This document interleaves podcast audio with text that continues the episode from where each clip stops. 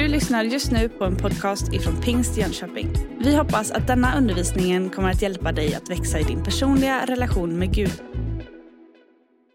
Kjell Olsson heter jag, jobbar som pastor i Pingst Bankeryd och jag kommer att vara din värd under den här andakten. Det är stilla veckan och jag har valt att följa Markus texter genom stilla veckan. Idag har vi kommit fram till torsdagen i stilla veckan, alltså skärtorsdagen. Rubriken som jag satt är ensamhet och smärta. Igår, onsdag, dagen innan var det lugnet före stormen.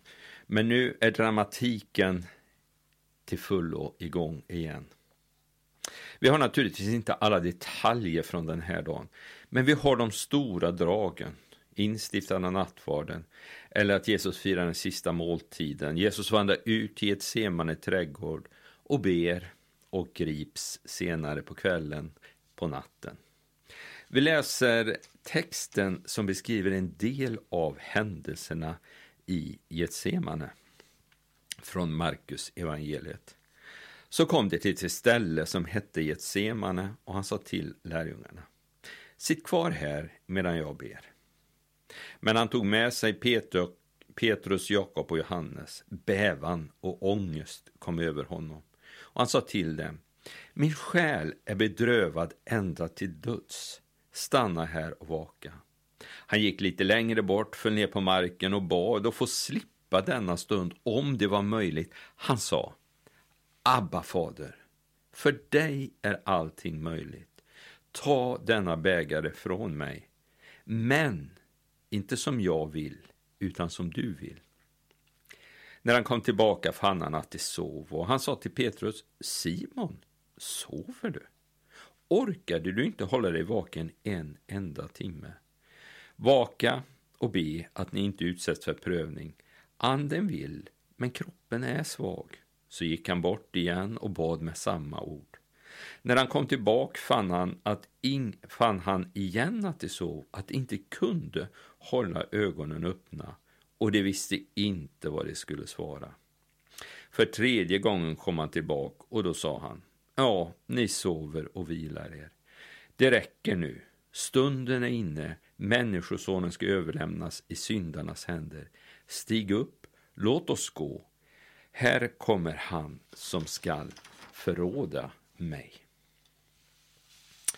Getsemane, trädgården, dit Jesus så ofta dog sig undan och det gör han också i den här avgörande stunden, i den här avgörande sekvensen, så går Jesus tillbaks till det kända stället, till där han är hemma, så att säga. Lärjungarna var ju också vana vid det här stället. Lärjungarna var också vana vid att Jesus bad. Han hade lärt dem att be, de hade bett honom lära att be, de hade sett hur Jesus drog sig undan, de hade säkerligen varit med i de där bönestunderna, bönenätterna, bönetimmarna. Lärjungarna var också inte ovetande om den konfrontation som skedde runt omkring. De hade sett hoten mot Jesus, de hade upplevt det. Och nu är det den här situationen. Och då har lärjungarna så oerhört svårt att hålla sig vakna. De somnar varje gång.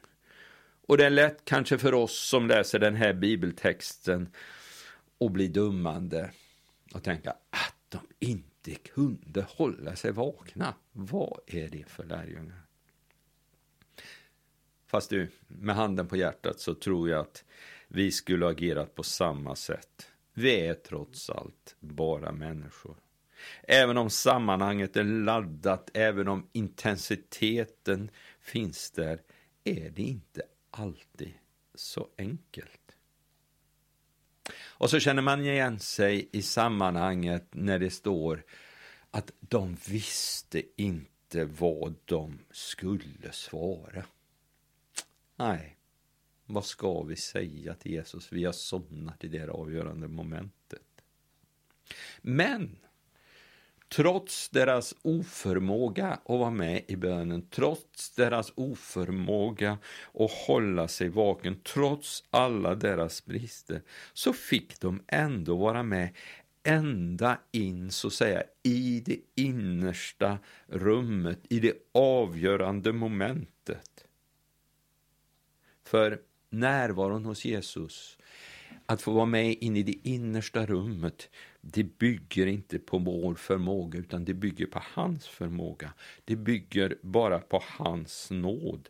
Lärjungarna somnade. De visste inte vad de skulle säga, men de fick vara med. Du och jag får vara med trots att vi ibland somnar, trots att vi ibland sviker, trots att vi ibland och ganska ofta inte tycker att vi räcker till. Och trots att vi står där svarslösa så får vi vara med. står så här också att bävan och ångest kom över honom och han sa till dem, min själ är bedrövad ända till döds, stanna här och vaka. Han gick lite längre bort för ner på marken och bad att få slippa denna stund, om det var möjligt. Jag tänker att det var en enorm kamp för Jesus. För oss är det naturligtvis omöjligt att fatta och förstå vad som händer när all djävulskap och all ondska riktas mot Jesus Kristus. Den onda världens alla resurser koncentreras enbart mot honom. Det är sån kamp, det är sån ångest, det är sån bävan. Så Jesus orkar inte enligt Markus att formulera en ny bön varje gång, utan han ber med samma ord. Han repeterar sin bön. Om det är möjligt, låt denna bägare gå förbi mig. Alltså, om det är möjligt, låt mig slippa det som ligger framför. Naturligtvis tänker jag att Jesus såg och förstod hela vidden av det som ligger framför och utifrån det formar han sin bön. Men med det viktiga tillägget, inte som jag vill, utan som du vill. Ibland behöver vi be samma bön. Vi är inte i samma situation som Jesus, men vi kan ta mönstret i våra liv. För mig blir det väldigt hoppfullt, en tröst. Kanske vi kan forma det så här. Från mitt perspektiv skulle det vara gott att komma undan. Men Gud, jag vill i mitt liv välja ditt perspektiv. Efter en stund, när Jesus kommer tillbaks tredje gången, så säger han till lärjungarna Stig upp, låt oss gå. Nu räcker det. Efter den enorma sammandragningen och kampen, de sovande lärjungarna, så finns det en fortsättning i berättelsen. Och Jesus säger på något sätt, det räcker nu. När jag läser texten så andas den här delen hopp mod och framtid. Även om Jesus gick något fruktansvärt till mötes så var den här kampen på något sätt över. Beslutet var fattat. Jag går din väg, Gud. Getsemane blir för mig då en bild på att utgjuta mitt hjärta inför Gud. Att vara ärlig i bönen, om möjligt låt mig slippa. Men också hitta styrkan och hoppet och framtiden i bönen. Tack för att du har lyssnat och jag önskar dig all välsignelse. Du har just lyssnat på en podcast ifrån Pingst Jönköping. För att få reda på mer om vilka vi är och vad som händer i vår kyrka så kan du gå in på pingstjonkoping.se eller följa oss på sociala medier via pingstjkpg.